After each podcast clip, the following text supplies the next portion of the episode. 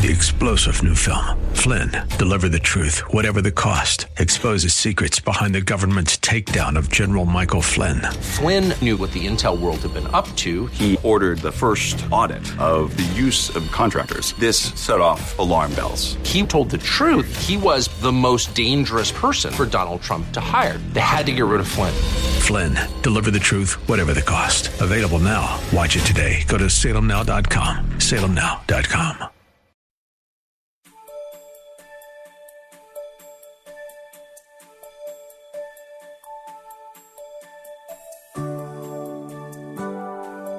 Thank you for joining us today. In the first book of the Bible, God defined the family as husband, wife, and children. He gave us his infallible generational design for the family. Before the first child was born, however, sin entered God's perfect world, altering his divine order for the family then and now.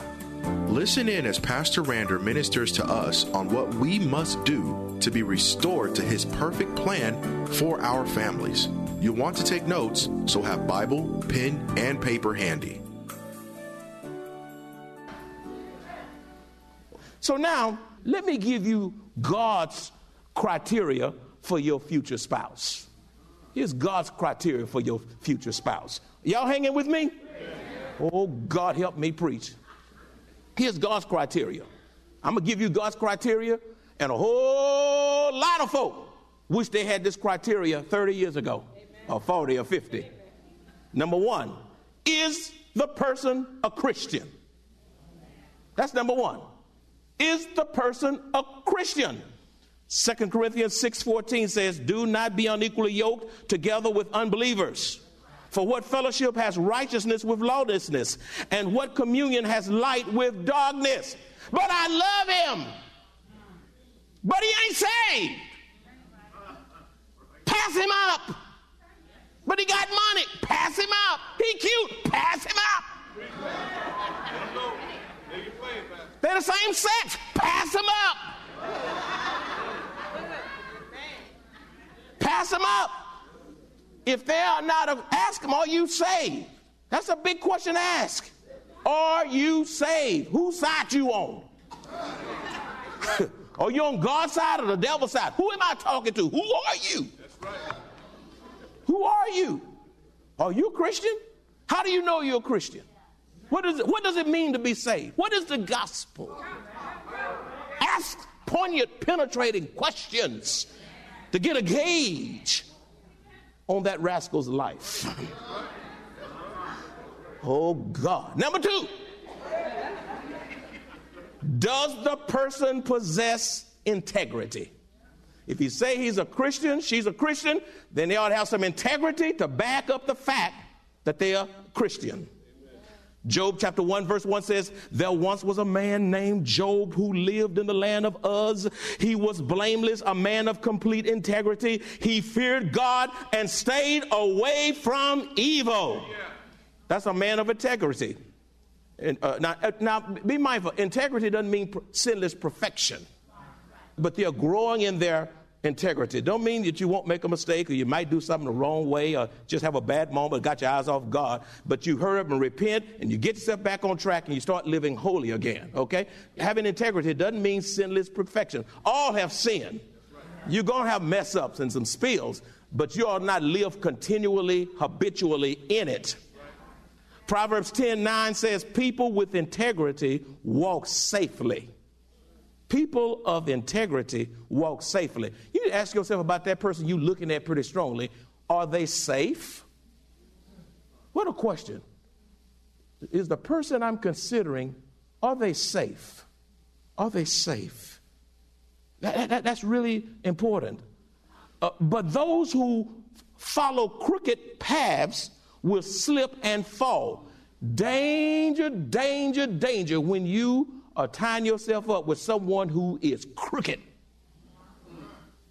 And they'll make a crook out of you. Proverbs 11:20 says, the Lord detests people with crooked hearts. Marry somebody that's straight, who loves the Lord, who's not seeking crookedness. but he delights in those with integrity. If they're Christian, they ought to have integrity to back up the fact that they are Christian. Number three, the third piece of this criteria, is the person employed and possess a good work ethic? All right. Is the person employed and possess a good work ethic? Proverbs 12:24 says, work hard and become a leader. Be lazy and become a slave. Listen, you want a hard-working man in your life. What you got? Nothing. How you get around? I just make it. He don't even have a via pass.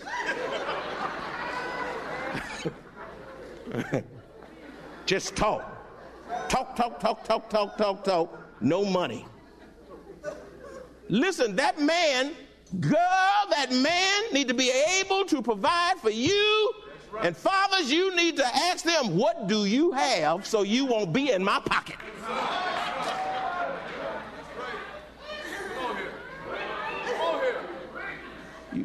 You get married and they're all back in your house because nothing for nothing leaves nothing. What you got, man? That's the daddy. That daddy ought to be, hey. It costs to marry her. Tell me, what's in your pocket? Where are you working? Do you have a J-O-B? Go be.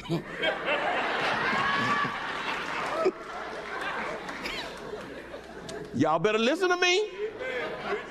I didn't get bald-headed for nothing. 2 Thessalonians 3:10 says, for even when we were with you, we commanded you this, if anyone will not work, neither shall he eat. You ought not be, you out there working two jobs, killing yourself, and that man at home just slouching around, waiting on you, talking about what we gonna eat. He needs a job. He needs a job. Listen, I'm not saying he has to be some executive. He can be a custodian. I value custodians. That's a good living, and we need custodians to the glory of God. If you're a saved custodian and know how to treat you, you better take him. You better take him. Bald-headed, pot-bellied, taken. He too light, he too dark. I want a light-skinned baby. Better take him.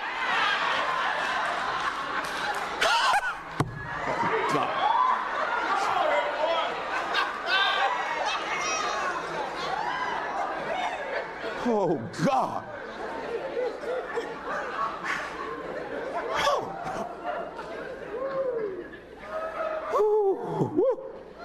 I'm getting hot in here. Feeding that man. You better go out and work. Yeah. When my wife and I got married, I didn't have much. I had an old beat up. I had a car. It was old, 68 Chevy with no air. But it was my car. My wife didn't marry me because I was so cute and because I had so much. I just had a little bit, and she had, matter of fact, she had more of a bit than I had. That's right. But that was all right. That's all right. I had vision. That's right. I had vision.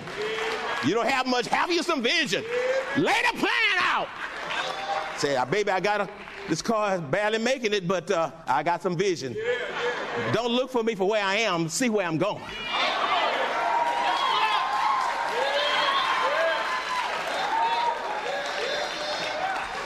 Have some vision.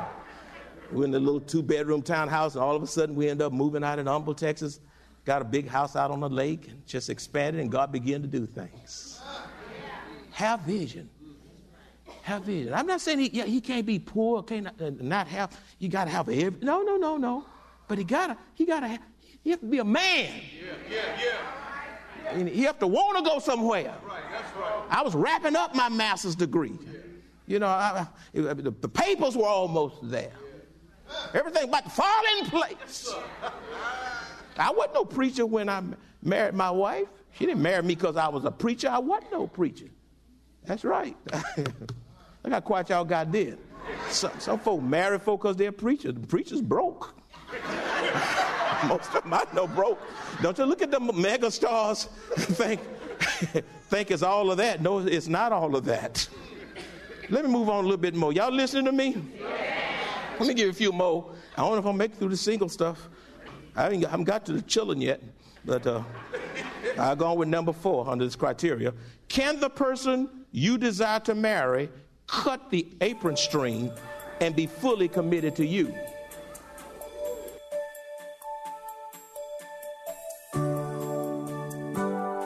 Pastor Rander's probing questions gives us much to fast and pray about regarding the family.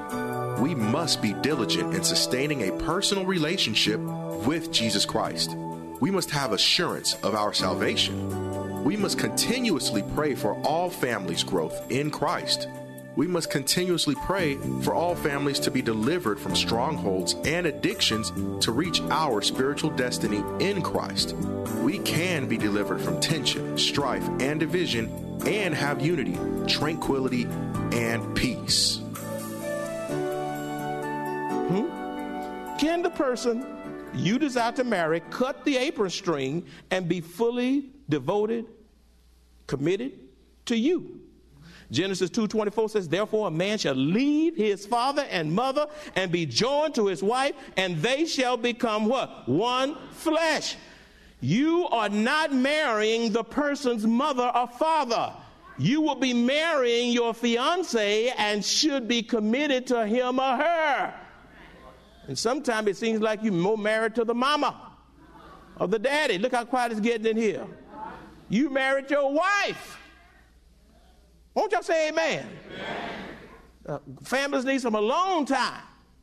Families need to give each other some space. Mamas and daddies and children, give each other some space. Be there, but don't be there so much until they can't have any time together. Look how quiet it's getting. That don't mean you mean or ugly. They're not kicking you out the house or don't want you and all that kind of stuff, but they do need some space. Let them breathe. I know when I step on some toes because y'all thinking now. You know, when you can't say man, you just say nothing. Listen, does your potential spouse have minimum debt or a mountain of debt? You talking about you love him or her, you better check out their fiscal affairs. Proverbs 22:7 says, the rich rules over the poor, and the borrower is servant to the lender. So many marriages end up in divorce because of irresponsible financial management. I love him. I love her.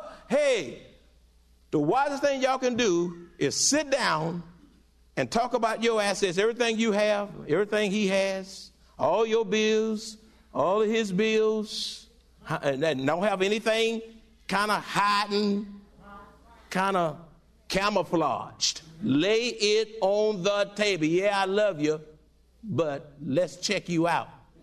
You don't marry somebody and for the next 30 years, you sweating in debt. Or they're incurring more debt. That love grow thin then. Listen, they ought to have minimum debt, but not a mountain growing debt, and they need a plan that they're executing to get out of debt. That's right, to get out of debt. Debt will kill a marriage. A whole lot of marriages have come to ruins because of money. Because of money. Number 6, does the potential spouse have to live on your paycheck because of baby mama drama and child support payments to other women? Okay, I'm cutting to the check. Okay. I may not have to say nothing about that one. Does your potential spouse have to live on your paycheck because they so poor because of baby mama drama and child support payments to other women. Now listen, before you get too serious, you need to ask that person, wait a minute, if they don't have any children, you better say, wait a minute, is there anything I need to know? You got some children? How many do you have and where are they? Name them. Some of them can't even name them. They got seeds everywhere. So many, they don't even know where they are. Just seed droppers. Listen, that don't make a man. Dogs know how to do that.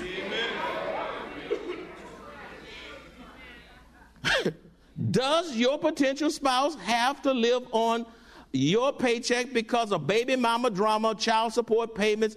And when you get through paying 3 or 4 of the women, all he has is chump change for you. And he got to live on your pay. And then sometimes they still got sideline cuckabines. You better listen to me. And sometimes you find out these other children, at funerals and weddings. Here you are, the casket is, and all these nights where, oh, he was a faithful man, he was a family man, and there are 3 more you don't know, and they're talking about, that's my daddy. Is that my daddy in there with all these extras around here? Where y'all come from? Y'all discovering some things you never thought you had until funerals, and they think they'll get some money out of the will. And then all of a sudden, that's my daddy. And he broke, he don't have anything. And, okay. So 1 Corinthians 6:18 says, flee sexual immorality. Every sin that a man does is outside the body, but he who commits sexual immorality sins against his own body. Number 7, is your potential spouse willing to come to church and Sunday school with you? Psalms 122:1 says, I was glad when they said to me, let us go into the house of the Lord. Hebrews 10:25 says, not forsaking the assembling of ourselves together as the manner of some, but exhorting one another, and so much the more as you see the day approaching. Listen, if the person you're considering being married to struggles or refuses to worship with you in the house of God on Sunday, and he won't go to Sunday school, none of that, it's a sure sign that issue will carry over into your marriage. Well, I'm going to convert him, and I'll get him there. I'll just give him some time. He may grow worse. She may grow worse. They may become, get in some cult or something and drag you in it, and if you won't come, the children become part of that cult. And it just goes down, down, down, down. Listen, you get your man or woman that want to go to church, that want to go to Sunday school, that want to come to Bible study, that want to hold your hand and pray, that want to read the scriptures. Don't just go by that cheap talk. You love me, come to my church. Let my pastor check you out. Okay, here's another one, number 8. Does your potential spouse's lifestyle conform to the Word of God? Does your potential spouse lifestyle conform to the Word of God? Luke 6:46 says, but why do you call me Lord, Lord, and do not the things I say? I'm a Christian, baby. I'm a Christian. I love Jesus. But he's living like a pagan, a lost pagan. But I'm saying, I'm a Christian. Listen. By his fruits you will know him. John 14:15 says, if you love me, keep my commandments. If he's not keeping the commandments, the word of God, the law of God, then he doesn't love Jesus, even though he say he does. Huh? Let me just do one to parents now. We're going to shift to parents, and I'll just do one, and I'll stop here. I sure wish I can go another 20 minutes, but I'm going to let y'all out in time for Sunday school. But let me just do one to parents, and then we'll take up with parents more next time. Parents, say what you want. Are you passionate when it comes to praying for your children? It doesn't matter whether they're grown.